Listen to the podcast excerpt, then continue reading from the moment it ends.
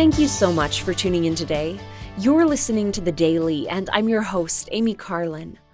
I wanted to tell you about the plan of salvation. It's also called the plan of happiness or the plan of redemption, and even the plan of mercy.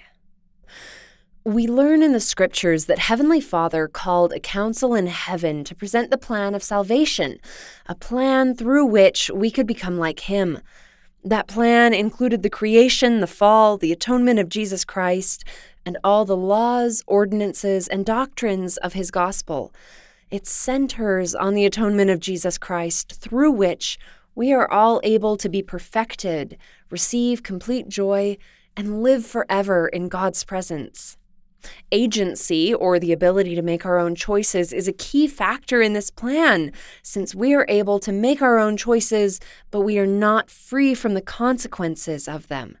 Knowledge of the plan of salvation teaches us who we are, why we're here, where we came from, and where we're going after we die.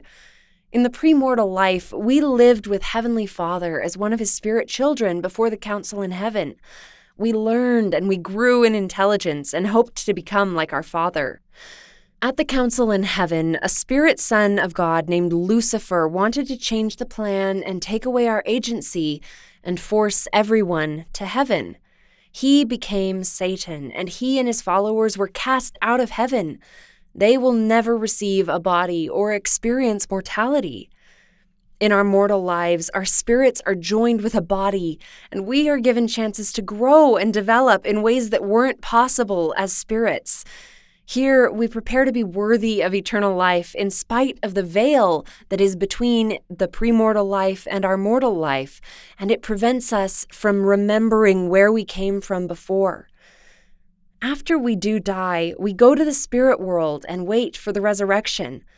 There will be lots of missionary opportunities there before the resurrection.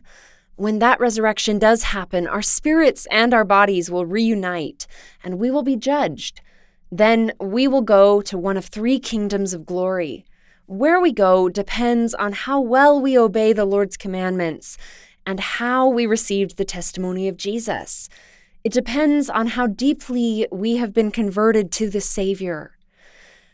As Elder L. Tom Perry taught, thus we see in the eternal plan of our Father that His love has no bounds. Every one of His children is included. All men have the same origin and equal possibility to fulfill their eternal destiny. If you would like to learn more about the plan of salvation, please contact the missionaries of the Church of Jesus Christ of Latter day Saints.